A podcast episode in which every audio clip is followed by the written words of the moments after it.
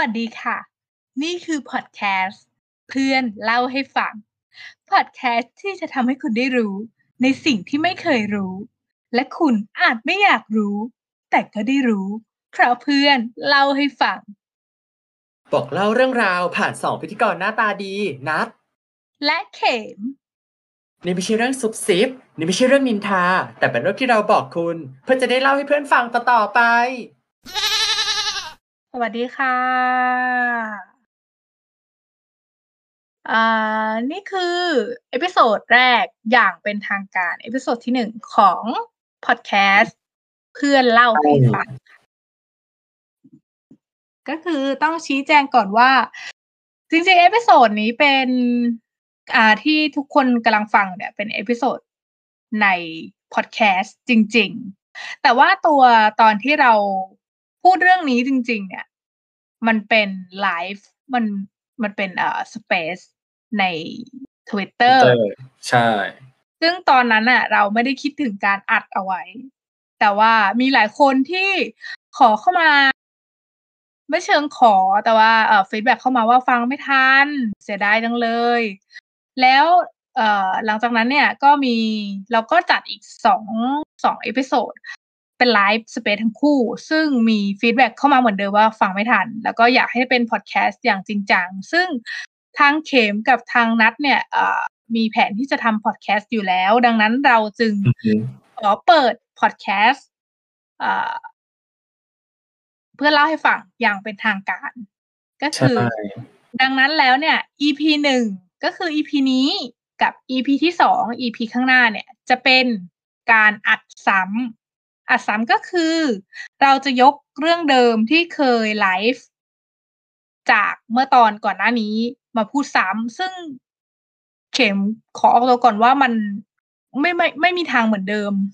ไม่มีทางเหมือนเดิมเหมือนตอนไลฟ์เพราะตอนนั้นพูดอะไรก็จำไม่ได้อะไรได้ก็พูดได้นึกอะไรอืมก็พูดออกไปเลย ก็เลยเหมือนแบบต้องขออภัยมันที่นี้ด้วยว่าอ่า เนื้อหาอาจจะไม่เหมือนกับที่เราเคยพูดไปใน episode หนึ่งกับสองที่เราไลฟ์บน space ใน Twitter แต่ว่าอ่าเราอะจะพยายามรวบรวมสาระสำคัญหรือเรื่องเรื่อง story topic หรือว่าเคสตัวอย่างอะไรอย่างเงี้ยที่เรามีการพูดในครั้งเอ่อ episode ที่หนึ่งและสองอะเราจะพยายามหยิบยกมาพูดหมด แต่ว่าเรื่องของคำพูดอะแน่นอนว่ามันไม่เหมือนกับที่ไลฟ์จริงอาจจะมีตกหล่นไปบ้างเล็ก ๆ น้อยๆแต่แบบเราเราจะพยายามแบบ ไป re ความจำของตัวเราเอง แล้วก็เอามาอ่าอ่านหรือเอามาแบบพูดให้ฟังอีกรอบหนึ่งพยายามพูดได้ครบ ก็คือส่วนใหญ่แล้วจะพยายามจับประเด็นหลักๆกลับมา แต่ก็คิดว่าคงไม่ครบนั่นแหละ เพราะงั้นอืมใครได้ฟัง space สอง episode แรกสดๆ ทันคุณเป็น rare item มาก ๆ นี่คือการอัดซ้ำ limited edition limited edition เพราะมันจะไม่มีอีกแล้วเอ่อส่วนชี้แจงก็คือหลังจากนี้ episode สามเป็นต้นไป ถ้าทำได้ก็คือทางเราอ่าวางแผนว่าจะ Space ไลฟ์ไปพร้อมๆกัน แล้วก็อัดเป็นพอดแคสต์ด้วยก็คือคนมาทันก็จะได้ถามตอบ หลังจากอ่ากดกดปิดกดปิด record ก็คือเราจะเราจะ record ไปด้วย และหลังจากเรากดปิด record เนี่ย คนที่ยังอยู่ใน space ก็จะได้ถามตอบช่วงนั้น เป็นกำไรให้คนอยู่ไลฟ์ไป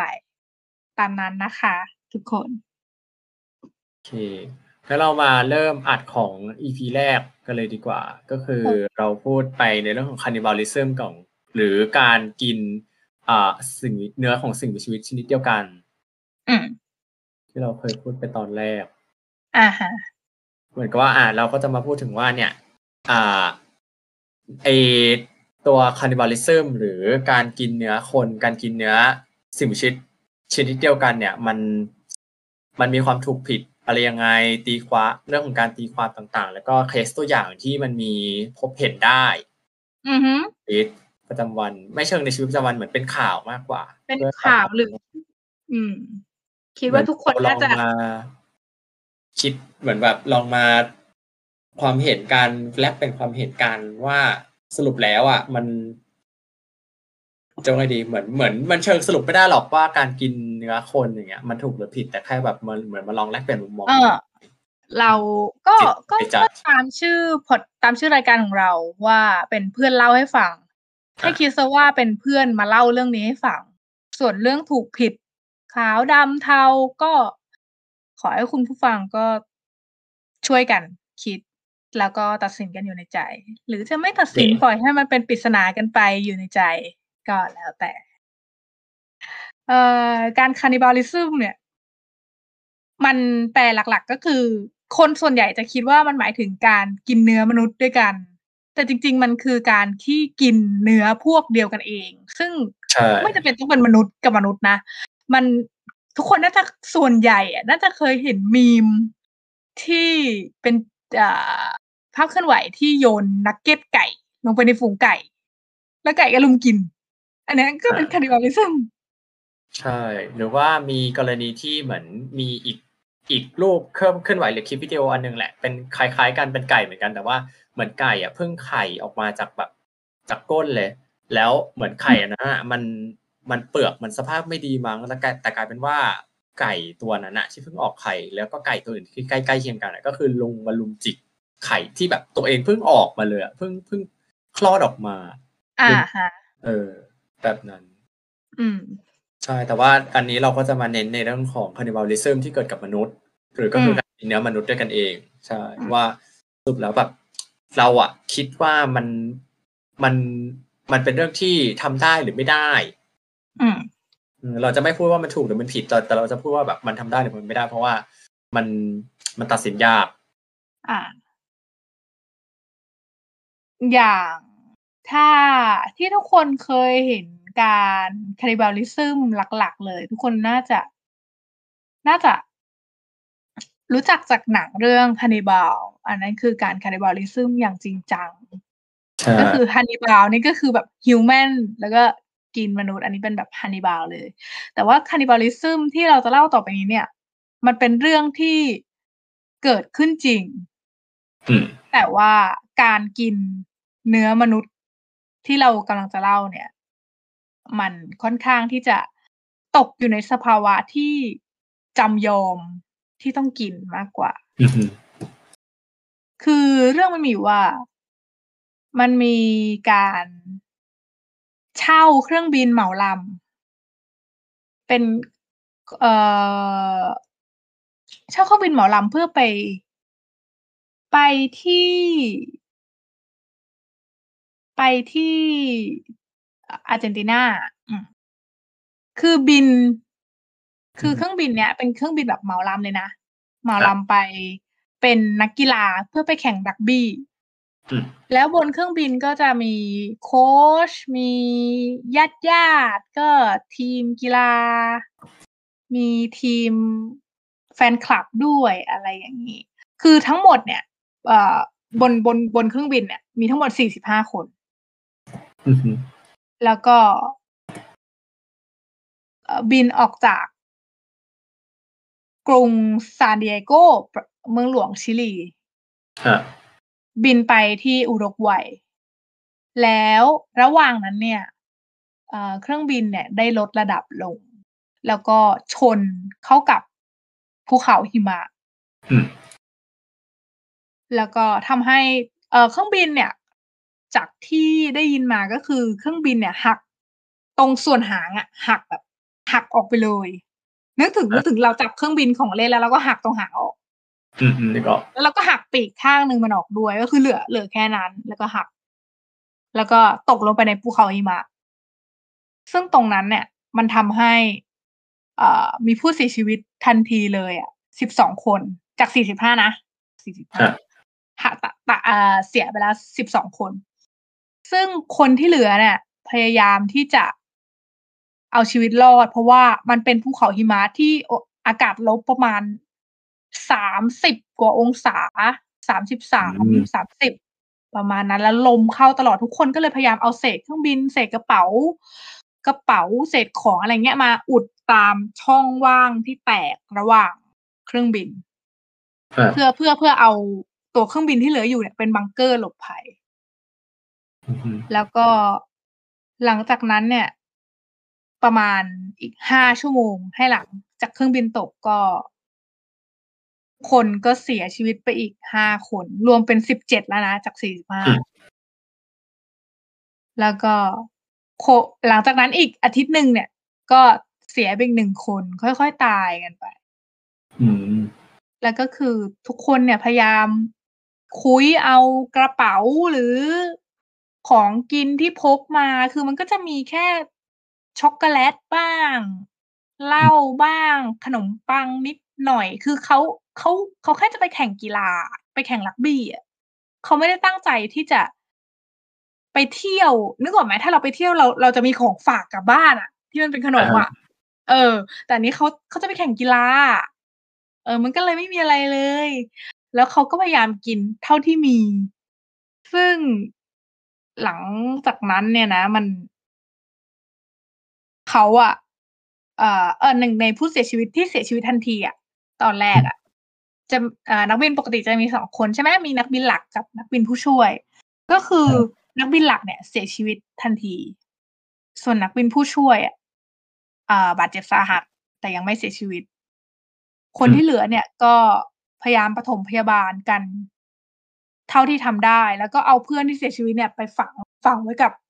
หิมะข้างนอกอะแล้วทีนี้เอ่อระหว่างนั้นเนี่ยก็มีวิทยุเอ่อ วิทยุกู้ภัย ก็คอยรายงานว่า รับรู้แล้วนะ คือเหมือนเขาเขาเขาไม่ได้บอกว่าเป็นวิทยุแบบไหนอะแต่แต่ส่วนตัวเข็มคิดว่ามันเป็นวิทยุที่น่าจะตอบไม่เป็น คือคือฝั่งผู้โดยสารน่าจะกดตอบไม่เป็น เพราะว่าผู้คนตอบเป็นอะคนหนึงตายอีกคนหนึงบาดเจ็บสาหัสไม่รู้เรื่องอยู่อะอืมแต่คือได้ยินได้ยินว่า รู้แล้วนะว่าเครื่องบินตก ตอนนี้กำลังตามหานะ โอเค ทุกคนก็รอเออ แล้วทุกคนก็รอแบบมีความหวังว่าแบบ เอ้ย เดี๋ยวเขาก็มาหาเราอะไรอย่างเงี้ย แล้วทีนี้เขาอะก็ ก็พยายาม เอาเอาเอาอาหารเท่าที่มีอะแบ่งกันกินอืมแบ่งกันกินไปเรื่อยๆ มันแล้วจนวันที่สิบเจ็ดเขาอยู่มาสิบเจ็ดวันแล้วนะสิบเจ็ดวัน สิบเจ็ดวันจากเครื่องบินตกเนี่ยก็มีหิมะถล่มมาอีกโอ้แล้วเพื่อนร่วมเพื่อนร่วมทีมเพื่อนร่วมทางของเขาก็ตายไปอีกแปดคนอืมคนที่เหลือก็ ลองลองคิดเลขคิดเลขแป๊บนึงนะสี่สิบห้าลบสิบสองลบห้าอะ เรากดเครื่องคิดเลขกันเหลือสิบแปดอะ แล้วคนที่สิบแปดก็ตายวันที่ตอนครบเจ็ดตอนหนึ่งสัปดาห์หลังจากนั้น แล้วก็ลบไปอีกแปดเหลือสิบคนเหลือสิบคนอืมโอ้เหลือสิบคน เท่านั้น เขาเขาเนี่ย เหลือแค่แค่แค่สิบคนอะจากสี่สิบห้าอืมแล้วเป็น เอ่อ ภูเขาหิมะที่ลบสามสิบสามสามสิบองศา ซึ่งอยู่บนยอดความสูงแบบสามพันสามพันเมตร จากระดับน้ำทะเลคือสูงมาก แล้วทีเนี้ยพอเพื่อนเพื่อนก็ตายไปอีกแปดคนแล้วเหลืออยู่สิบคนอาหารก็แบบน้อยลงทุกทีทุกทีเนี่ย แล้วเขาก็ได้ยินเสียงวิทยุ กู้ภัยว่าแบบจะยุติการค้นหาแล้ว เพราะว่าหาไม่เจอ เขาก็แบบ เฮ้ย ทำไมอะทำไมคุณหยุดหาเราอะคือเหมือน เหมือนแบบ เหมือนแบบเครื่อขางยบินอะไรมันสีมาแล้ว เออ ไม่รู้ เขาไม่รู้จะหายังไงต่อแล้ว แล้ว แล้วเครื่องบินมันสีขาว คิดเองนะว่าเครื่องบินมันคงอะ สีขาว แล้วหิมะ ภูเขาหิมะมันก็สีขาว มันก็หายาก อะไรอย่างเงี้ย เออ แต่เอาเป็นว่า เขาประกาศว่าจะไม่หาต่อแล้ว ทุกคนก็เคว้งคว้างเลยว่าแบบ เอาไงดีวะ อืมเอาไงดีวะ แล้วทีเนี้ยเขาก็ แล้วอยู่ดี แล้วนักบินผู้ช่วยที่บาดเจ็บสาหัสอยู่อะ ก็ตาย แล้วคนที่เหลือก็แบบ มอง เหมือนมองหน้ากันอะอืม แล้วก็คิดว่า เอาไงดี เราไม่มีอาหารเหลือแล้วนะ เราไม่มีอาหารเหลือแบบ เรา เรา แล้วเขาก็หยุดการค้นหาด้วยแต่ ถ้าเราจะหยุดตรงเนี้ย เราตายนะเราก็คือเลือกที่จะตายแบบอย่างช้าๆเราจะอดตายไปเลย หรือเราจะหนาวตายไปเลยเราจะยังไง แล้วมันก็มีคนหนึ่งพูดขึ้นมาว่า เออเรา เราเรากินเพื่อนไหมอืมเออเรากินเพื่อนไหมคือเหมือน มันเป็นคำที่ทุกคนน่ะที่เหลือ คิดอยู่ในหัวอยู่แล้วเว้ยแต่ว่า ไม่มีใครกล้าพูดอืม แต่พอมันมีคนหนึ่งกล้าเปิดอะมึงเปิดกูตามเลย กินเพื่อนไหมทุกคนก็มองหน้ากันแล้วแบบ โอเค กินกิน ทุกคนก็ไปกิน เพื่อนที่ตาย เพื่อนที่ตายว่าแบบเขาเขาเลือกที่จะกินนักบินคนนั้นก่อน นักบินที่เพิ่งตายอะ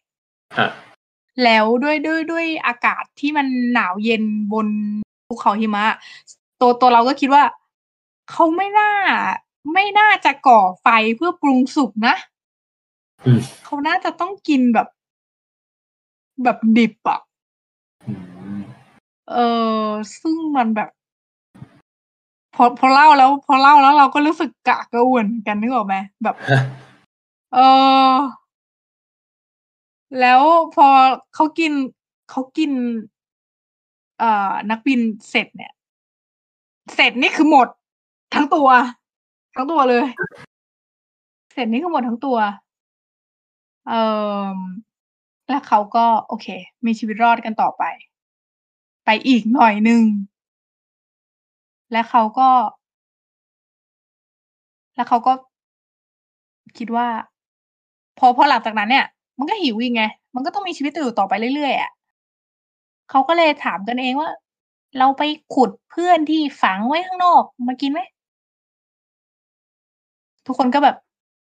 เออมันมันมันก็ไม่มีอะไรจะเสียกว่าไปไปกว่านี้แล้วคนก็เลยไปขุดเพื่อนที่คือคือนึกออกไหมว่าว่าว่ามันมันเย็นมากอารมณ์เหมือนเรากินเนื้อแช่แข็งอะศพมันก็ไม่ได้เน่าหรอก แต่แต่เราก็กินเนื้อแช่แข็ง แต่มันก็เป็นเนื้อเพื่อนเราอะที่แบบเชื่อแม่งคือเพื่อนเราอะอ่าเออ ซึ่งเรา เราไม่รู้ว่าความรู้สึกของเขาณตอนนั้นน่ะ ที่เขาต้องเลือกว่า ฉันต้องกินเพื่อนตัวเอง เพื่อให้ตัวเองมีชีวิตรอดต่อไปเนี่ย แบบ แล้วมันแล้วมันเป็นการกินดิบด้วยนะมันคือการหยิบแขนเพื่อนแล้วก็กัดเข้าไปเลยอะ มันเขารู้สึกที่แบบว่า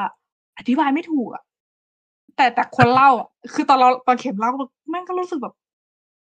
กระอักกระอ่วนแล้วอะแบบ เออถ้าถ้าถ้าถ้าเป็นถ้าเป็นแบบหลานละเป็นเราสองคนด้วยกันอะ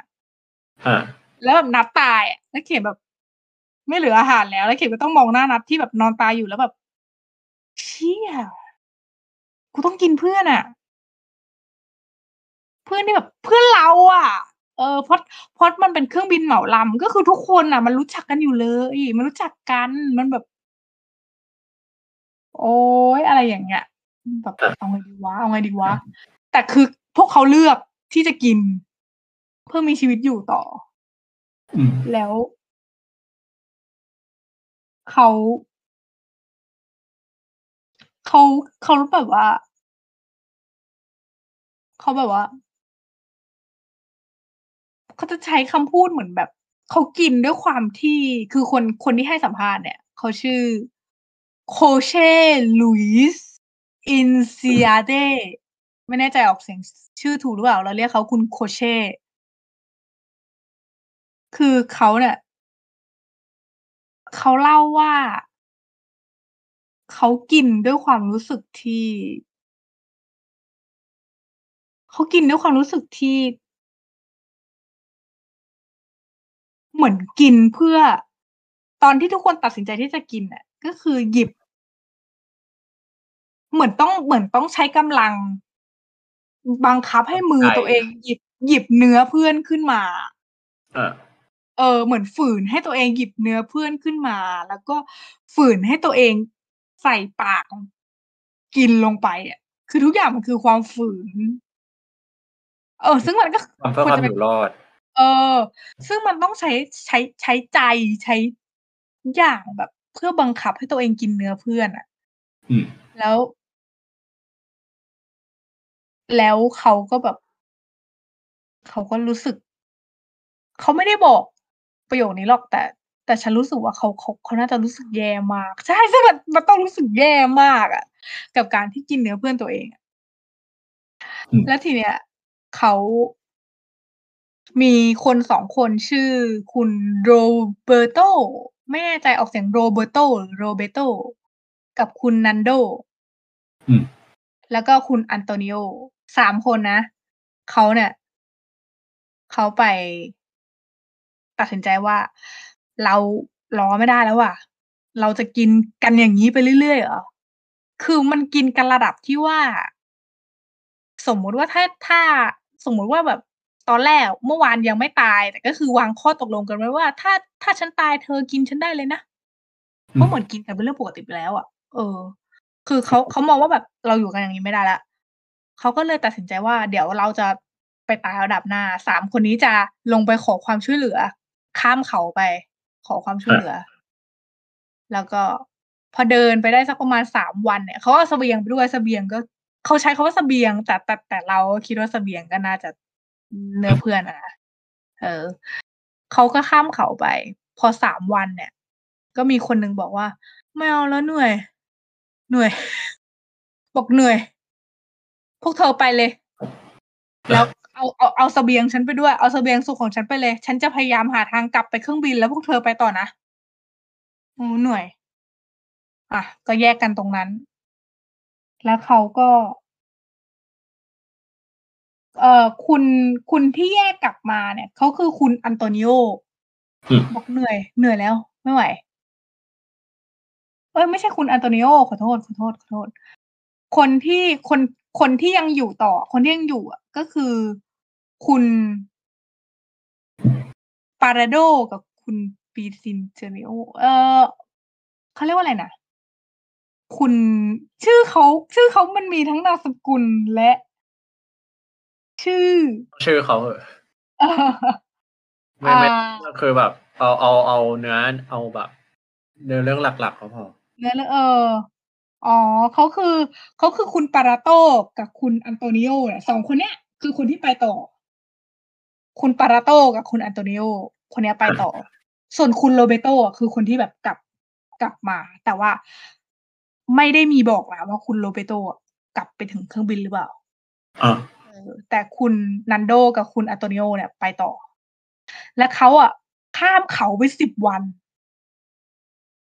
ไปเจอแม่น้ำอืมไปเจอแม่น้ำเว้ยแล้วก็ เจอคนที่ฝั่งตรงข้ามแม่น้ำซึ่งซึ่งภายหลังเนี่ย รู้ว่าเขาชื่อเซอร์จิโอกาตาลันเป็นคนคนที่แบบเลี้ยงสัตว์แถวนั้น แล้ว ด้วยความที่มันเป็นแม่น้ำอะเขาก็แบบตะโกนขอความช่วยเหลือแบบช่วยด้วย ช่วยด้วยอืมฝั่งนั้นก็แบบ อะไรนะ อะไรนะแบบไม่ได้ยินอะ เออ มันเป็นแม่น้ำอะแต่แต่แต่แล้วสักพักอะ คุณเซอร์จิโอก็แบบ เดินเดินเดินออกไป เดินไปเลยสองคนนั้นก็แบบ เอาไงดีวะ คือคือนี่คือแบบ last hope อะ นี่คือคนอ่าล่าสุดที่เราเจออะเขาก็เลยตัดสินใจว่า เราจะตั้งแคมป์ข้างแม่น้ำตั้งแคมป์ข้างแม่น้ำแหละอ่าเรารอเผื่อเขากลับมาเว้ยเผื่อเขากลับมาเขาก็รอปรากฏว่า คุณเซอร์จิโอกลับมาจริง กลับมาพร้อมกระดาษปากกาอืมอืมด้วย แล้วเขาก็เอากระดาษกับปากกา คิดว่าไม่รู้ว่าไม่รู้จะใช้คำว่าอะไร แต่เหมือนแบบเอาติดกับหินผูกห่อกับหิน แล้วเขาก็เคลี้ยง เคลี้ยงไป ข้ามแม่น้ำไม่รู้ว่าคือเราไม่รู้ว่าเขาเคลี้ยงข้ามแม่น้ำยังไงเว้ย เออ แต่มันเคลี้ยงกันได้อะว่าแบบเอาอะไร เป็นอะไรก็เลยสื่อสารกันได้รู้เรื่องว่า เนี่ย มีเพื่อน เครื่องบินตก เราคือคนที่รอดจากเหตุการณ์ เที่ยวบินนี้ เออมันคือเที่ยวบินชื่อชื่อห้าเจ็ดหนึ่ง มันคือเที่ยวบินชื่อห้าเจ็ดหนึ่งอืมตื้อๆมันเล่าเล่าเล่าเล่าเล่าเขาก็เลยโอเค เดี๋ยวเราไปตามคนมาช่วย แล้วเขาก็ไปเอาอาหารมาให้แล้วน่าจะโยนข้ามฟากมาเหมือนเดิม แล้วก็ไปรีบไปแจ้งทางการ ทางการก็ ไปรีบไปรับตัวคราวนี้คือรู้พิกัดอย่างแน่นอนแล้วไง เพราะสองคนนี้คือคนที่เดินมา คราวนี้ก็เลย รอดมาได้ รอดมาได้เขาคือคือเราไม่เข้าใจว่าข่าวมันเขียนผิดหรือเปล่า เพราะว่าเขาบอกว่าคนที่รอดเนี่ย มีสิบหกคนแต่เมื่อกี้เราลบเราลบเลขแล้วเหลือสิบก็ค่อนข้างงงนิดหน่อย เออ แต่เอาเป็นว่าสุดท้ายแล้วเนี่ย พวกเขาทั้งหมดเนี่ยสิบหกคนเนี่ยก็ได้ช่วยเหลือหลังจากที่เครื่องบินตกเนี่ยเป็นเวลาเจ็ดสิบสองวันที่เขาแบบเอาชีวิตรอดกันอยู่วันนั้นอะ เจ็ดสิบสองวันเลยนะเออซึ่งคนที่รอดมาได้ เขาให้สัมภาษณ์ว่าพอคือคือเขาอะเขาเขาพยายามจะไม่คิดถึงเรื่องราวครั้งนั้น เขาพยายามจะลบมันออกไปจากหัว แต่ทุกครั้งที่เขาเจอเขาเจอปัญหาอะไรก็ตามในชีวิตอะสมมติโดนไล่ออกจากงานอะเขาจะคิดถึงวันนั้นเลย แล้วเขาคิดว่า เออ เรื่องแม่งชิวเว้ย กูผ่านวันนั้นมาได้แล้วกูทุกอย่างในชีวิตกูชิวแล้วเออ แต่ก็คือ คิดว่ามันเป็น trauma มากเลยนะ ในจิตใจของเขาเนี่ย อืม อืม ก็คือนี่คือเรื่องราวของคนที่เขาต้องกินเนื้อมนุษย์โดยจำเป็น เขาเป็น cannibalism โดยจำเป็นคือสำมัหนรับคน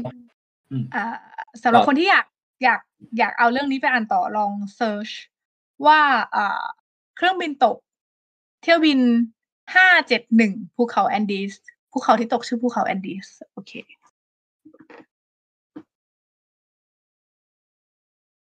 คือเหมือนกับว่าเนี่ยพอคืออันเนี้ยอันเนี้ยมันเป็นเหมือนในแง่มุมหนึ่งเรื่องของ cannibalism แบบที่ที่มันจำเป็นต้องทำเพื่อความอยู่รอด ซึ่งเรื่องแบบเนี้ยมัน มันค่อนข้างเป็นเรื่องปกติที่เกิดขึ้นกับสิ่งมีชีวิตชนิดอื่น อย่างเช่น พวกมีเรื่องแมงแมงมุมบ้างที่เอ่อเหมือนเหมือนได้ยินมาพวกเดียวกันเองที่แบบลูกลูกลูกแมงมุมอะถ้ามันเกิดมาแล้วไม่สามารถที่จะหนีแม่แมงมุมหรือแบบได้ได้ทันอะ มันก็จะโดนกินมันเหมือนอ่าแล้วแต่เพื่อเอาตัวรอดตั้งแต่เริ่มอ่าอ่าฝึกเป็นสัตว์นักนักล่าเอาตัวรอดที่เก่งอะไรอย่างนั้นอืมใช่แล้วก็มีอีกเรื่องหนึ่งคล้าย ๆ กัน อันนี้เป็นเรื่องอ่าเป็นเรื่องสั้นของเป็นการ์ตูนสั้นของฟูจิโกะเอฟูจิโอมันมีขายอยู่ในอ่ามันเหมือนมันเป็นตอนที่เคยเขาว่าเคยเอาไปพับลิชไปวางตีพิมพ์นานแล้ว แล้วเหมือนเขาเอามารวบรวมเรื่องสั้นเหล่านั้นนะเป็นเล่มใหญ่ๆ ในไทยจะมีขายอยู่ ชุดหนึ่งก็คือเป็นชุด part of Fujiko f u j i o อันนี้ตอนนี้จะเป็นอยู่ในเล่มสี่ชื่อตอนว่าไม้สั้นไม้ยาวของ k a i p i s e s อันเนี้ยก็พูด ในในทำนองคล้ายๆกัน แต่จะอ่าเรื่องของสิ่งที่เกิดขึ้นจะต่างกันตรงที่ว่าไม้สั้นไม้ยาว k a i p i s e s อะเรื่องเล่ามันจะเริ่มจากมีผู้ชายคนหนึ่งเป็นเหมือนกับอ่านักรบโบราณที่เป็นกองทัพของพระเจ้าคันปิเซสอะไรสักอย่างที่เกี่ยวกับตรงแถวๆเปอร์เซียทางนั้นทีนี้มันเขาว่าหลงหรือหลงทางอยู่ในหมอกแบบ หรือพายุทรายนี่แหละ แล้วเขาก็ไปเจอที่ที่หนึ่ง มีเหมือนแบบดูมีวิทยาการวิวิทยาการขั้นแบบใหม่ ๆ อะไรต่างๆ แล้วก็มีผู้หญิงหนึ่งคนอยู่นั้น แต่ว่าเขาสองคนอะไม่สามารถที่จะสื่อสารกันได้ ทีนี้คือผู้ก็เป็นเรื่องยากใช่เป็นเรื่องยากที่จะคุยกันเหมือนคุยคุยกันไม่รู้เรื่อง ทีนี้อืมเหมือนกับว่าผู้หญิงอะเขาบอกว่าเขามีเครื่องแปลภาษา แต่ว่าเขาอะแปลไม่ได้ มันยังเสียอยู่เขาก็ใช้ชีวิตอยู่ด้วยกันกับผู้ชายคนนี้แบบ เขาก็ช่วยเหลือผู้ชายคนนี้ก็ใช้ชีวิตอยู่ด้วยกัน แต่ว่าเหมือนมันมีบางฉากบางตอนที่ผู้ชายเขาก็สงสัยว่ามันเกิดอะไรขึ้นก็คือเขาอะก็ได้รับการปฏิบัติอย่างดีให้อาหารนู่นนี่นั่น น้ำสะอาด แต่ว่าเรื่องพอมาถึงเรื่องของอาหารนะกลายเป็นว่าเขาอะได้รับอาหารที่เขารู้สึกว่าเขาเขาได้รับน้อย มันเป็นอาหารที่เหมือนเป็นเป็นก้อนเนื้อสี่เหลี่ยมอืมๆอะไรสักอย่างแต่เหมือนว่าเขาได้รับปริมาณจำกัด แล้วเขาก็ไม่สามารถที่จะขอใหม่ได้เพราะว่าพูดไม่รู้เรื่องกันแต่ทีเนี้ยแล้วคนอื่นคนอื่นได้เท่าเขาไหมมันมีแค่เขากับผู้หญิงคนนั้นนะก็ได้อ๋อเท่าอ๋ออ๋อมีมีมันมีแค่แค่เขาเขากับผู้หญิงคนนั้น แล้วเขาก็ได้เท่ากัน แล้วทีเนี้ยเหมือนกับผู้ชายคนนั้นเขาก็ไปเหมือนเจอโรงครัวไปแอบสำรวจเจอโรงครัวแล้วเขาก็เหมือนแบบไปกดนู่นนี่นั่นได้ก้อนเนื้อออกมา แต่เหมือนแบบผู้หญิงมาเจอเข้าแล้วผู้หญิงก็เหมือนแบบพูดอะไรสักอย่าง ผู้ชายก็ไม่เข้าใจ ว่าผู้หญิงพยายามพูดอะไร ผู้หญิงคนนั้นอะพูดโดยเอ่อถือปืนอยู่ด้วยเหมือนแบบเหมือนประมาณว่าอย่าทำแบบนี้ แต่แบบผู้ชายรู้ว่าเขาอะหมายถึงอะไร แล้วสักพักผู้หญิงก็เหมือนแบบ ก็ต้องยิงเพื่อแบบ เหมือนเหมือนเขาไม่อยากให้หยุดเออให้เหมือนยุดน่าจะบอกให้หยุดอะเออ ใช่อะทีนี้ ผู้ชายก็เหมือนแบบก็บาดหมางกันนิดๆหน่อยๆแล้วก็เหมือนเรื่องมันก็คลี่คลายไปแบบ โดยที่เออไม่กินก็ไม่กิน ไม่เอาก็ได้ แต่ทีนี้เหมือนวันหนึ่งเครื่องแปลภาษามันทำสำเร็จ ก็คุยกันรู้เรื่อง แล้วก็แลกเปลี่ยนกันว่าแบบผู้หญิงเป็นใครมาจากไหน ผู้ชายเป็นใคร ผู้หญิงเหมือนเป็นคนมาจากแบบโลกในเหมือนจะอนาคตอะประมาณหนึ่งที่แบบมีวิทยาวิวิทยาการเทคโนโลยีที่แบบค่อนข้างเทียบเทียงกับเราหรือมากกว่าเราแล้ว และทีนี้ก็เหมือนกับว่ามันมาถึงจุดจุดหนึ่งที่ อ่าผู้ เหมือนกับว่าทางผู้ชายเขาก็เล่าเรื่องของตัวเอง แล้วก็พูดถึงว่าสิ่งที่เขาไปเจอมา ที่ทำให้เขาต้องแบบมาใช้ชีวิตแบบระหองระแหงมาติดอยู่ในที่นี่ทรายก็คือ อ่า มันเหมือนมีเรื่องตรงที่เขาอะ เหมือนเป็นอยู่กับกลุ่มคนของเคยอยู่กับกลุ่มคนกลุ่มทหารด้วยกันเนี่ยแหละ แต่กลายเป็นว่าเหมือนตอนนั้นอะเขาไม่มีเสบียงหรือไม่มีอะไรที่จะกินอีกแล้วอะ แล้วเขาก็ต้องอ่า ใช้วิธีการจับไม้สั้นไม้ยาว เพื่อหาว่าใครจะต้องเป็นคนจะใครจะต้องเป็นอาหารยอมตกเป็นอาหารเพื่อให้คนที่เหลือรอด และกลายเป็นว่าไอ้ผู้ชายคนนี้นี่แหละที่จับได้ไม้สั้นหรือไม้ยาวนี่แหละ ได้ไม้ที่มันจะต้องตกมาเป็นอาหารของคนอื่น แต่ผู้ชายคนเนี้ยกลับไม่ยอม แล้วก็เลย คนเพิ่งถูกกิน หมายถึงว่ายังไงนะคือคือคือผู้ชายเนี่ย จับไม้ที่ที่ต้องถูกกิน ใช่ ผู้ชายต้องถูกตกต้องตกเป็นอาหารของ อ่า ทหารที่เหลือ เพื่อให้ทหารที่เหลือมีชีวิตรอดต่อ แต่ผู้ชายอะคนเนี้ยไม่ยอม ผู้ชายคนนี้อ่าเลยวิ่งหนีออกมา อ่า คือก็เลยแบบกลายเป็นว่าเหมือนแบบหลงทางในพายุทรายแล้วก็มาเจอกับผู้หญิงคนนี้ แล้วผู้หญิงคนนี้ก็บอกว่าอืมเหมือนหนีเสือปะจระเข้เลยเนาะเพราะว่าที่นี่ก็เป็นอะไรแบบนั้นเหมือนกัน และทีนี้ผู้หญิงก็เลยเฉลยว่าจริง ๆ แล้วสาเหตุที่อ่ามันอะ ผู้หญิงอะไม่ยอมให้กินเนื้อก้อนก้อนเนื้อนั้นอะเพราะว่าทรัพยากรที่นี่ก็มีอยู่อย่างจำกัดเหมือนกัน แล้วก้อนเนื้อนั้นน่ะจริง ๆ แล้วก็เป็นของผู้รอดชีวิตคนเก่า ของคนคนอื่น ๆ เป็นลุงของเธอที่เธอรักมาก แต่ว่าเหมือนแบบเขาจับได้ไม้ที่เขาว่าต้องตกเป็นอาหารเหมือนกัน ก็คือแบบสตอรี่คล้ายๆ กัน แล้วผู้ชายคนนี้ก็แบบอ่าใจว่าอ้าวกูสาห์หนีมาจากตรงนั้นได้ทำไมจะต้องมาเจอเรื่องอะไรแบบนี้อีก แล้ว เหมือนเหมือนผู้หญิงกับผู้ชายก็เลยแบบกำลังจะจับไม้สั้นไม้ยาวกันแล้วแล้วปรากฏว่าเหมือนผู้ชายก็จับแต่แบบยังไม่รู้ผลว่าเป็นยังไงแต่ผู้ชายบอกทำไมนี่มันเรื่องบ้าอะไรกันทำไมเราจะต้องมาทำอะไรแบบนี้กันเพื่อให้รอดด้วยแบบทำไมต้องต้องยอมที่จะแบบกินเนื้อคนอื่นเพื่อที่จะมีชีวิตรอดอย่างเงี้ยแล้วแบบผู้ชายก็เลยเลือกที่จะเดินออกจากที่แห่งนี้ไป เพราะแบบไม่ยอมที่จะถูกตกเป็นอาหาระคือไรมันเป็นมันเป็นอาณานิคมอยู่ตรงนั้นเหรอเหมือนแบบเป็นไม่มั่นใจ ไม่มั่นใจว่าสถานที่นั้นมียังไง เหมือนกับอาจจะเป็นมันไม่เชิงอาณานิคม เหมือนมันเป็นแค่ มีคนอื่นไหมที่ชีพอะมันเหมือนเป็นแค่แบบ เหมือนที่อยู่พักที่พักอยู่ชั่วคราวที่เหมือนแบบฝังอยู่ที่โขดหิน อยู่แล้ที่วแล้วขาแล้วมีคนอื่นไหมอะมันเคยมีก็อย่างที่บอกก็คือมันเหลือแค่ผู้หญิงกับผู้ชายคนนั้นอ๋อไงก็คือผู้หญิงอะกินคนสุดท้ายไปแล้ว แล้วก็มีผู้ชายใช่มาเพิ่มอ๋อฉันเข้าใจแล้วมันเหมือนอย่างนี้กับว่าแบบเนี่ย เหมือนนีเสือปลาจระเข้เลยนะ แต่ผู้ชายก็ไม่ยอม ผู้ชายก็เลยอะเลือกเลือกที่จะไปดาราตายระดับหน้า แล้วก็กลับอืมกลายเป็นว่าเหมือนผู้ชายก็ ไม่รู้จะไปที่ไหน ก็เลยเลือกที่จะวนกลับมาแล้วก็เหมือนแบบอารมณ์ประมาณคิดต่างๆ นานาไปตลอดทางว่าแบบเออถ้ามันจะเป็นแบบเพื่อทางรอด คือเหมือนผู้ชายก็ค่อนข้างชอบพอผู้หญิงคนนี้ แล้วเหมือนกับว่าถ้าถ้ามันจะต้องทำเพื่อทางรอด ผมก็อยากให้คุณรอดอะไรอย่างนี้ แต่เหมือนผู้หญิงก็บอกว่า ไม่ไม่ค่ะมันกลับกันไม้ที่คุณจับได้คือ คือไม้ที่คุณจะต้องกินฉันอ่าก็ตกใจว่าเฮ้ยมัน คุณคุณโอเคเหรอที่จะเป็นแบบนี้แล้วเหมือนแบบผู้หญิงบอกว่าเออฉันทำใจได้แล้ว ฉันฉันทำใจได้อยู่แล้วเพราะเหมือนแบบนางนางก็เป็นคนสุดท้ายมาแล้วอะ แล้วแบบ เออ แล้วก็เคยที่จะต้องตกสถานการณ์แบบนั้นเหมือนแบบ เออทำใจได้แล้ว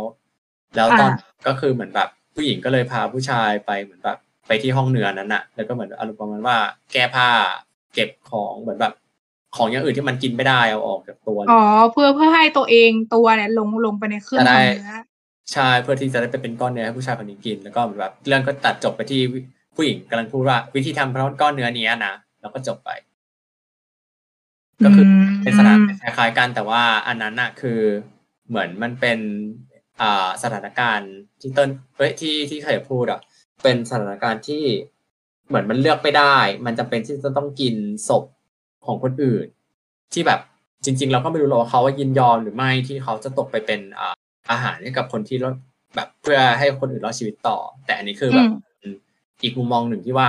เหมือนคนกลุ่มเนี้ยเขาตกลงกันแล้วว่า เนี่ย คนเนี้ยจะแต่ต้องแต่มันมีกติกาว่าแบบจับไม่สั้นไม่ยาว ใช่ คน คนนี้จะต้องแบบยินยอมที่จะตกเป็นอาหารของผู้อื่นแบบให้เพื่อให้คนอื่นรอด ถึงแม้ว่ามันจะดูเป็นเรื่องที่แบบเหมือนค่อนข้างบังคับอะแต่แบบมันมันบังคับเสีแหยละสละเอส่วนอน้อยเพื่อส่วนใหญ่ เออ แต่ก็คือมันเป็นการบังคับที่แฟร์ที่สุดที่ ที่พอจะที่เป็นทำได้ เออเออมันเป็นการบังคับ บังคับแล้ว บังคับแล้วหาวิธีที่แฟร์นี่เหรอ เพราะว่ามันคือการจับไม้สั้นไม้ยาว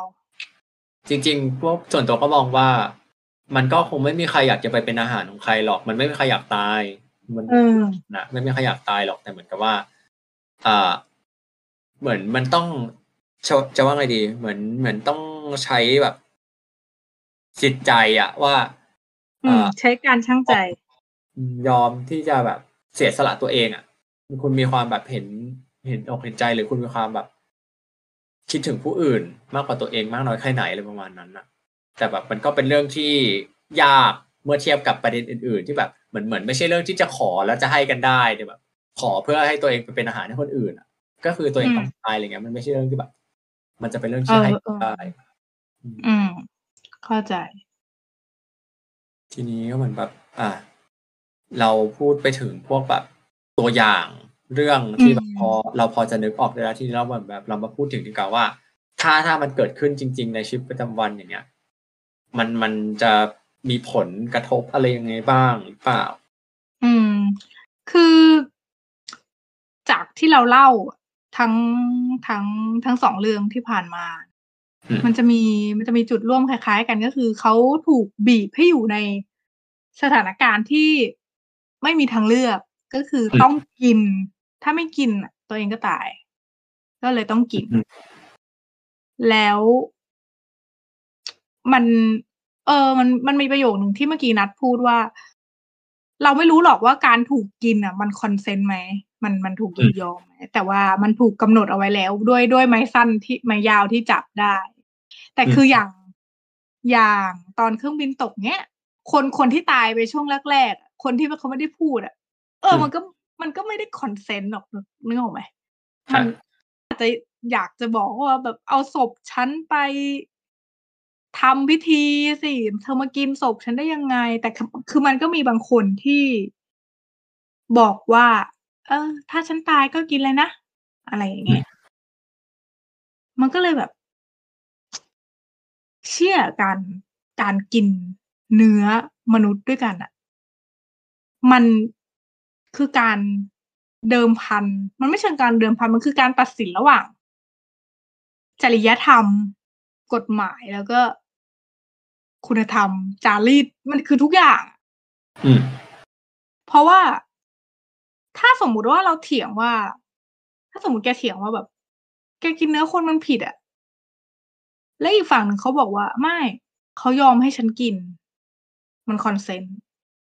มันไม่ต่าง มันมันดีกว่าการที่ฉันกินเนื้อหมูเนื้อไก่ที่เราถาม consent ไก่ไม่ได้ด้วยซ้ำว่าไก่อยากตายหรือเปล่าไก่อยาก ให้ฉันกินเนื้อมันหรือเปล่า แต่อันนี้เป็นคนที่ฉันถามว่าเธอโอเคไหมถ้าฉันจะกินเนื้อเธอ แล้วเขาบอกฉันโอเคเนี่ย เห็นปะมันคือการแบบ เออ มันต่างอะไรกับการทำปศุสัตว์ ที่เราถามความสมัครใจของสัตว์ไม่ได้อะแต่เราถ้าถ้าถ้าเรากินเนื้อมนุษย์ด้วยกันอะเราถามความสมัครใจเขาได้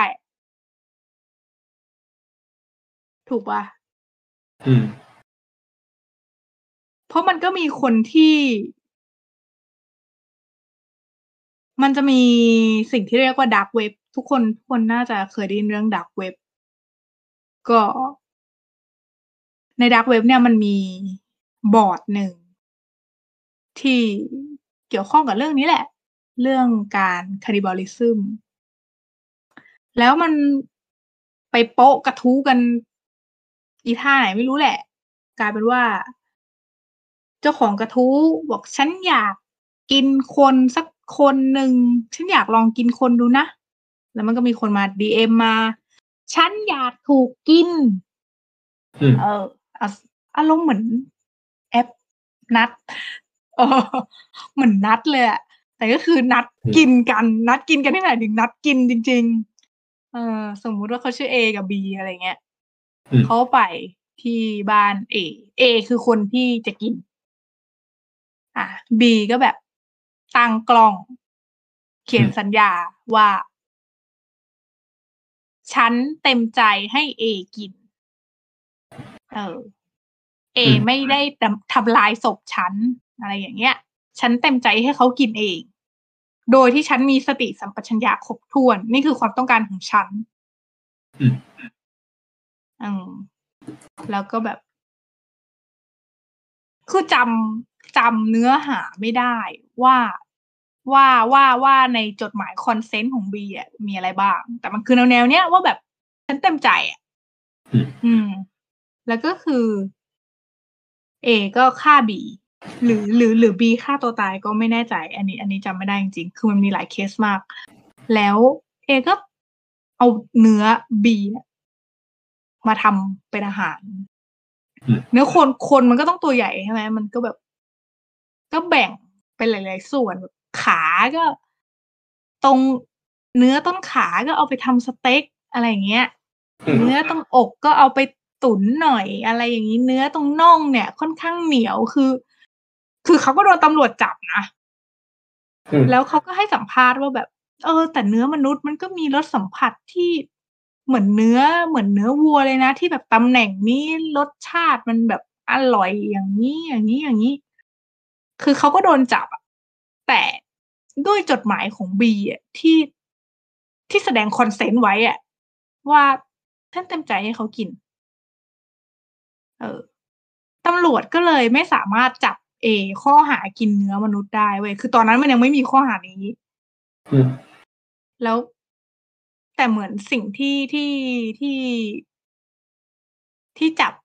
ในข้อหาได้น่าจะเป็นการฆาตกรรมแล้วก็อำทำลายศพแต่ว่าหั่นหั่นหั่นหั่นหั่นอะไรเงี้ยอืมแต่คือการกินอะ จับไม่ได้อะ มันแบบเออมันคอนเซนต์อะอืม เออ เนี่ย อย่างเงี้ย เห็นไหมมันมันมี มันมีการคอนเซนต์กันเกิดขึ้นอะ ก็เลยรู้สึกว่า เออ ถ้าเราก้าวข้ามผ่านตรงนั้น ไม่ได้ไม่ได้หมายถึงให้ทุกคนมากินกันนะ แต่หมายถึงว่า ถ้าเรามองในมุมกลับว่า เรากินสัตว์ที่ที่ที่เราไม่สามารถถามความเห็นมันได้ อย่างวัว เออรู้แหละว่าแบบอุตสาหกรรมสมัยนี้มัน มันก็วิธีการฆ่าสัตว์ก็ให้ทรมานน้อยที่สุดอยู่แล้ว แต่ว่า มันก็ไม่เท่ากับการที่เราถาม consent ตรงตรงๆว่านัตตี้ฉันกินแกได้ไหม ฉันรู้สึกหิว แล้วนัตตี้ก็จะเอะได้ แกกินฉันก็ได้ อะไรอย่างเงี้ยนึกออกไหมอืมมันอย่างนั้นอะ ส่วนตัวรู้สึกว่ามันเป็นเหมือนคนละประเด็นอะเพราะเหมือนกับตอนนี้เราเหมือนเหมือนกับว่ามันเป็นเรื่องของเราเรากำลังเหมือนแบบพูดถึงเรื่องของความรู้สึกอืมอืมอืมอืมที่ที่จะเอามาเหมือนแบบเป็นเป็นหนึ่งในตัวตัดสินว่า เพื่อเพื่อเพื่อจะว่าไงดีให้เป็นความชอบธรรมในการที่จะอ่าเหมือนกับว่าเรากำลังพูดถึงว่า อ่า ถ้าเกิดว่า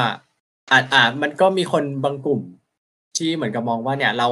เหมือนไปบังคับ ถ้าถ้ามองในมุมมองว่าเราเหมือนถ้าสมมติเป็นสิ่งมีชีวิตอื่น อย่างเช่นไก่อ๋อวัว เหมือนเราไปบังคับที่จะอ่ากินเนื้อพวกเขา แต่เหมือนกับว่าถ้าถ้าเทียบกันแล้วอะเรื่องของด้วยของระดับสติปัญญาต่างๆ ความรู้สึกนึกคิดของมนุษย์ กับความรู้สึกนึกคิดของวัวกับหมูกับไก่อะมันมันไม่เท่ากัน อันนี้อันนี้คือไม่ไม่ไม่รู้แหละ เราเราไม่รู้หรอก ว่าว่ามันเท่ากันไม่เท่ากันแค่ไหน แต่แบบอืมเรารู้สึกว่าความคิดของมนุษย์มันคอมเพล็กซ์กว่า มันซับซ้อนกว่า แล้วเราอ่าเหมือนเริ่มหยิบหยิบหยิบเรื่องนู้นเรื่องนี้เอามาประกอบกับการตัดสินใจ แม้กระทั่งการกินว่าอืมการที่เราจะเลิกกินอะไรสักอย่างหนึ่งอะเราคิดถึงหรือมันถูกหรือมันผิดกว่าแค่ มากกว่าแค่เพื่อเอาตัวรอดเพื่อกินเพื่ออยู่ อืมอืมอืมเรากำลังคิดว่า มันไม่ใช่แค่คือกินเพื่ออยู่อะ การกินนั้นอะ เราเรามาคิดอีกว่าการกินนั้นมันชอบทำด้วยหรือเปล่า อ่า อืมเอก็อเลยใช่ว่าการที่ประเด็นเรื่องของการคานิบาลิซึมในมนุษย์กับการที่มนุษย์อะไปกินสัตว์ชนิดอื่นมันมันอาจจะมองได้ต่างมันอาจกันจะเทียบเทียบกันไม่ค่อยได้หรือเปล่า ใช่ แต่ว่าทีนี้อืมพอมาพูดถึงเรื่องของการยินยอม ที่อืมจะถูกกิน ทีเนี้ยคำถามต่อมาก็คือว่า แล้วถ้าสมมติว่าวันหนึ่ง มันเกิดเป็นสิ่งที่คนในสังคมยอมรับได้ให้เกิดการกินเนื้อมนุษย์คำถามก็คือ แล้วเราจะมั่นใจได้ไงว่า คนที่เขาถูกกินน่ะ เขายินยอมที่จะถูกกินจริงอ่าๆใช่อาจจะอืมจริง ๆ มันก็เหมือนเชิง เชิงพินัยกรรมปะอารมณ์แบบปลอมแปลงพินัยกรรมอะปลอมแปลงใช่ปลอมแปลงสัญญาคอนเซนต์ว่าจะถูกกินอะ ใช่ เกิดมันมีการปลอมแปลงขึ้นมา แต่กลายเป็นว่าจริง ๆ แล้วอะเขาอะต้องการฆาตกรรมเพื่อที่จะเอามากินทั้งทั้งๆที่เออเออเออเป็นไปได้แบบไปแล้วเกิดอะการฆาตกรรมขึ้นแทศพนตายไปแล้วเขาไม่สิทธิ์เขาพูดไม่ได้หรอกเขาออกมาบอกไม่ได้หรอกว่าจริง ๆ แล้วเจตจำนงของเขาอะคือเขาอยากถูกกินจริงไหมเออคือเหมือนแบบมันมันเกิดขึ้นได้ มันอาจจะมีคนที่เขาอยากที่จะถูกกินจริง ๆ แต่นอจเขาไม่ได้อยากถูกฆ่า ใช่ หรือว่าอาจจะมีแบบคนที่ฉันก็อยากมีชีวิตคุณแล้วแบบคุณมาทำอะไรแบบนี้กับฉันได้ยังไง เหมือนแบบคุณเหมือนมาพรากชีวิตของฉันไปเพียงแค่เพียงแค่เพื่อมาตอบสนอง เพื่อเพื่อที่จะแค่อยากจะลิมรสอะอืมอืมอืมอืมอืมเก็ตเข้าใจ ใช่ แล้วแบบมันต้องมีหลากหลายประเด็นหลากหลายแง่มุมแบบใช้กฎหมายเป็นตัวอ่าเชฟหรือเรา อ่าพยายามจัด หล่อหลอมให้มันแบบเป็นในทางที่ถูกที่ควร แต่เราก็ยังมองไม่ออก คือส่วนตัวตอนเนี้ยรู้สึกว่ามันยังมองไม่ออกที่ว่า มันจะถูกจริงถูกทำให้แบบ legalize หรือทำให้ถูกกฎหมายจริง ๆ มันจะทำยังไง เพราะมันมันเหมือนมันตัดสินศีลธรรมยากอะในสังคมเราอะ มันกำลังกันอยู่ว่า เนี่ยมันไม่ใช่เรื่องที่ควรทำเออคือศีลธรรมอะมันมันกันและ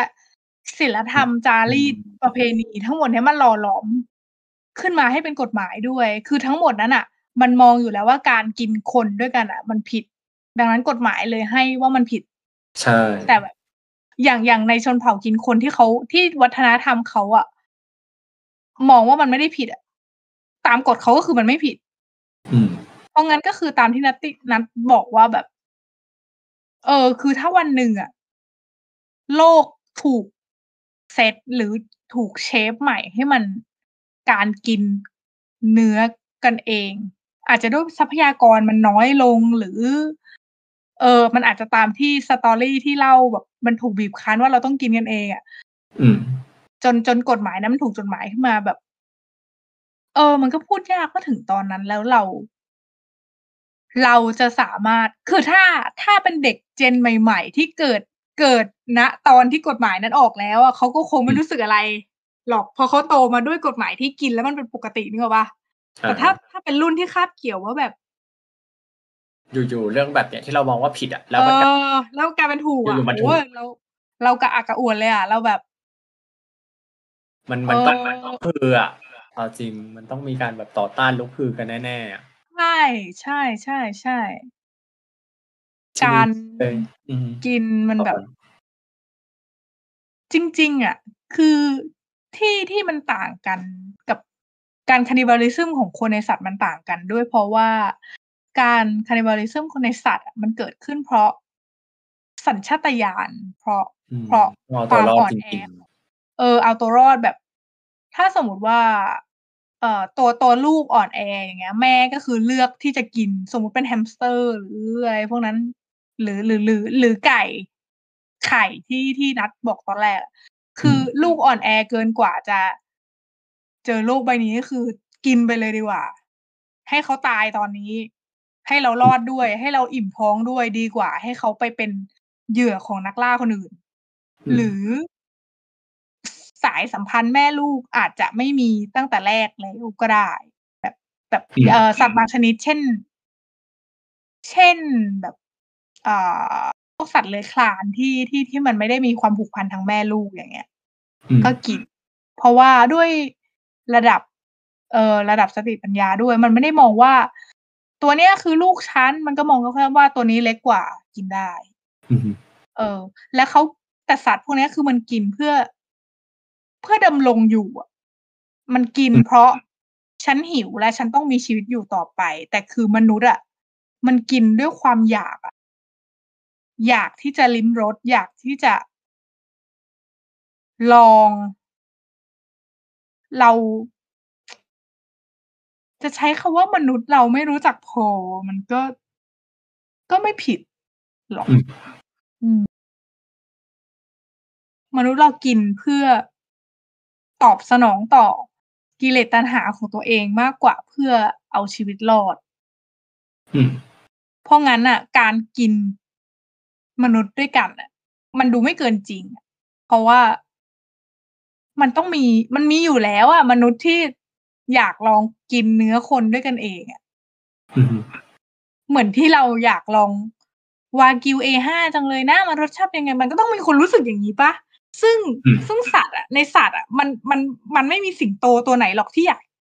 ฉันอยากกินกวางแบมบี้ กวางมีชื่อแบมบี้หรือเปล่านะเออสมมติฉันอยากกินกวางพันธุ์นี้จังเลยมันจะอร่อยกว่าพันธุ์นี้ไหมคือสิงโตมันไม่น่าคิดอย่างนั้นอะอื มันก็แค่คิดว่าวันเนี้ยมันจะไปล่าตัวอะไรใช่ล่าตัวนี้แล้วก็กลับมากิน แต่คือมนุษย์อะมันมีสิ่งที่เรียกว่ากิเลสตัณหา ซึ่งมันแบบมันผลักผลักให้เราก้าวข้ามสิ่งที่เราขีดขึ้นมาเองด้วยซ้ำก็คือศีลธรรมอืมและกฎหมาย อืม แต่ก็ความความรู้สึก ของการกินเนื้อมนุษย์ คือ คือคือถ้าเขาถ้าเรากินเพราะเราอยากกินด้วยด้วย consent ด้วยอะไรอย่างเงี้ย มันมันก็คงไม่ค่อยอะไรหรอกมั้งแต่ แต่ถ้าอย่างอย่างเคสที่ตัวอย่างที่เล่าไปสองเคสก่อนหน้าที่เป็นเครื่องบินตกกับเอ่อของฟูจิโอฟูจิโกที่นัดเล่าอะอืมฉันว่าจิตใจจิตใจของคนที่กิน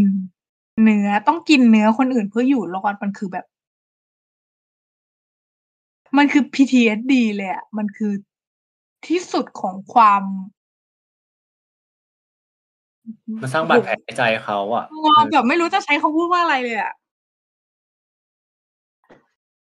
ไม่รู้จะใช้คำพูดว่าอะไรว่าแบบ คือนึกออกไหมเขาไม่ได้กินด้วยด้วยด้วยความอยากอืมเขากินด้วยการเอาชีวิตแล้วเขากินด้วยสัญชาตญาณว่าเอาต้องเอาชีวิตรอดแต่ ในสัญชาตญาณนั้นอะเขายังมีความเป็นมนุษย์ที่รับรู้ว่าสิ่งที่เขากินอะคือเพื่อนเขาอืมมันเลยเกิดความแบบตีกันเองในจิตใจว่าแบบ คนที่กินอะคือพวกเขาอะยังมีความเป็นมนุษย์ เขาเลยรู้สึกผิดที่ต้องกินเนื้อเพื่อนประมาณนั้นน่ะอืมแล้วทีเนี้ยพอในในแง่ประเด็นนี้แล้วถ้าสมมติว่า อะ แล้วถ้าเกิดว่า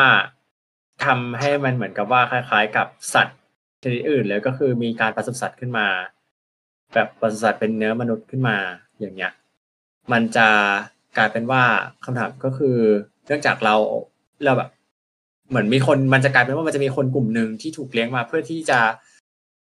ถูกตั้งถึงฝังความเชื่อว่า เนี่ย เราเกิดมาแล้วจะต้องไปเป็นอาหารให้กับคนอีกกลุ่มหนึ่งทั้งที่เขาก็เป็นคนเหมือนกันกับเรา แล้วแบบเราเรามีสิทธิ์อะไรถึงถึงไปแบบ เลี้ยงให้คนเหล่าเนี้ยกลายมาเป็นอาหารเพื่อตอบสนองแบบการอยากลิ้มรสของคนอีกกลุ่มหนึ่งอ่า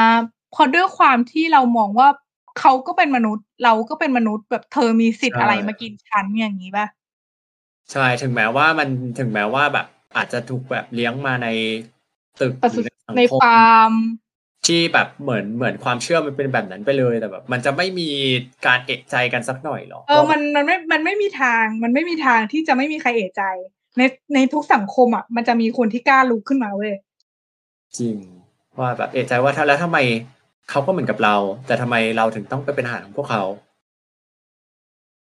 มันจะต้องคือเรื่องแบบมีความรู้สึกอย่างเงี้ย ต่อต้านกันเองในใจอะอืม คือเรื่องเนี้ย ทำให้ฉันนึกถึงอ่าการ์ตูนเรื่องหนึ่ง เรื่องอ่า The Promise Neverland อือหือเป็นการ์ตูน จริง ๆ เป็นมังงะ ไม่แน่ใจว่าตอนนี้จบหรือยัง แต่ว่าใน Netflix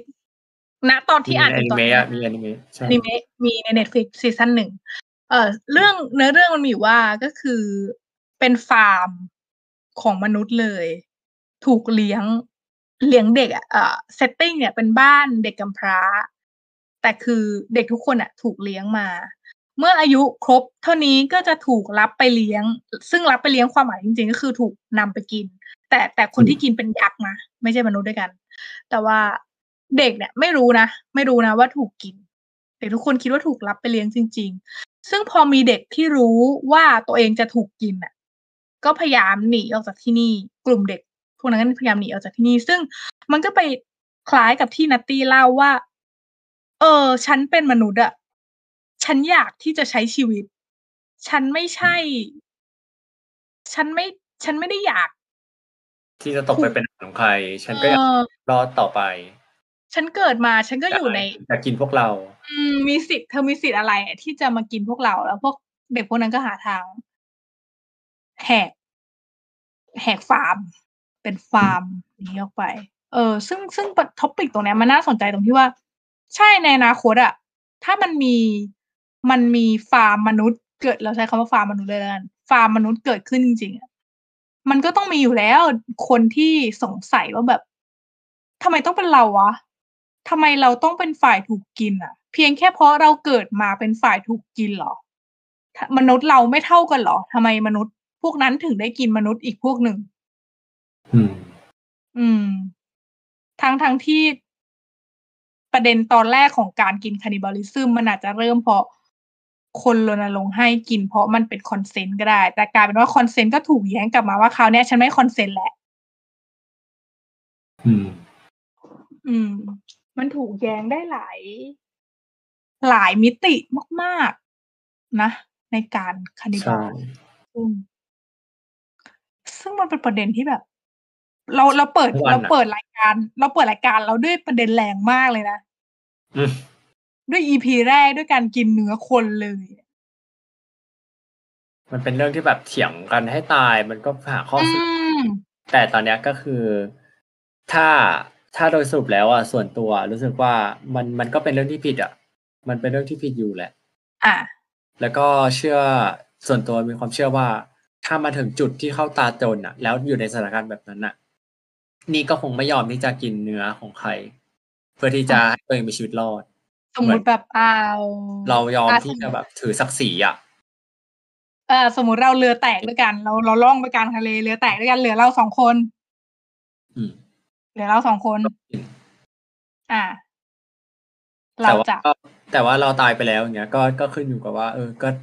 เราตายไปแล้วเราไม่รับรู้อะไรแล้ว คนที่อยู่อะอยากจะทำอะไรก็ทำแต่ว่าถ้าจะ ใช่ให้ทำเพื่อฉันให้ฉันรอยาอกดรู้ว่าเธอ เธอจะคอนเซนต์ให้ฉันไหมถ้าฉันจะกิน ก็ก็อย่างที่บอกว่า ก็แล้วแต่ถ้าฉันตายไปแล้วแกจะทำอะไรกับศพฉันก็ได้เพราะฉันไม่รู้สึกอะไรแล้ว แต่ว่าอืมถ้าจะให้ฉันต้องกินศพหรือกินเพื่อนคนอื่น เพื่อให้มีชีวิตรอดฉันทำไม่ได้ ก็คือยอมตายไปด้วยกัน ใช่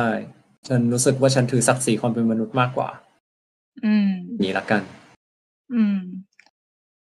ฉันส่วนตัวฉัน ฉันไม่สามารถตอบได้เหมือนเหมือนเธอ คือฉันอืมฉันยังไม่ได้สัมผัสความรู้สึกที่ต้องเอาชีวิตรอดขนาดนั้น เราเราไม่เคยถูกรู้สึกบีบคั้น ให้รอดขนาดนั้น ฉันเลยไม่กล้าตัดสินว่า ถ้าเป็นณตอนนั้นอะฉันจะกินไหมอืมณตอนสมมุติตอนเนี้ย ฉันอาจจะตอบเหมือนเธอก็ได้ว่าแบบ ฉันฉันฉันไม่กินเธอหรอกอืมเพราะเธอเป็นเพื่อนฉัน แต่ณตอนนั้นน่ะ ฉันอาจจะยอมก็ได้อืมอืม มันมันมัน มันเป็นสิ่งที่พูดได้ยากมากเลยนะ เพราะว่าเราไม่เคยเจอสถานการณ์นั้นจริง ๆ แล้วจจิตใจคนเราอะกำลังจะตายอะมันมันทำได้หลายอย่างนะก็ขึ้นอืมอยู่ว่าณตอนนั้นอะเราให้น้ำหนักกับเรื่องอะไรมากกว่ากัน ระหว่างการเอาชีวิตรอดให้ได้กับ เรื่องของศักดิ์ศรีคนเป็นมนุษย์ แล้วก็ความรู้สึกอืมทำความที่มันทำเพื่อนอะไรอย่างอ่าเงี้ยใช่ ด้วยต่างๆ ก็น่าจะครอบคลุมประเด็นทั้งหมดอืมเกือบทั้งหมดและที่ที่เราเคยพูดไปในไลฟ์อ่า EP แรก แถมแถมการ์ตูนเป็นเรื่องหนูด้วยตอนในไลฟ์ไม่มีเรื่องนี้นะในไลฟ์ไม่มีเรื่องนี้แต่มันมันคล้ายมันก็เลยแบบยกตัวอย่างให้เห็นภาพน่าจะง่ายขึ้นใช่ ก็คิดว่าเรื่องเนี้ย น่าจะให้ทุกคนที่ฟังอยู่กลับไปคิดได้ว่าแบบ ถ้าถึงเวลา เป็นคำถามที่หนักหน่วงมากสำหรับ EP แรก episode แรก ก็โดนคำถามกันหนักหน่วงแล้วว่า ถ้าถึงเวลาจริงๆ คุณสามารถกินเนื้อมนุษย์ที่เอา เอาเบื้องต้นก็ได้ รู้จักไม่รู้จัก กินได้หรือเปล่าอืมอืมเปิดมาก็เจอคำถามแรกแล้ว คนฟังไม่ไม่ฟัง ไม่ฟังอีพีต่อไปแล้ว คนฟังไม่ฟังอีพีต่อไปแล้ว แต่มันก็เป็นคำถามที่แบบน่าสนใจไงเออมันเป็นคำถามที่น่าสนใจนะได้ว่าแบบแบบได้ฉุกคิดขึ้นมา ได้ฉุกคิดขึ้นมาว่า มันคือความ นั่นแหละ มันคือความตัดสินใจการกล้าตัดสินใจ มันไม่ใช่การกล้า มันคือ ความเป็นมนุษย์และการเอาตัวรอดมากกว่าอืมนั่นแหละ อืมเพราะงั้นก็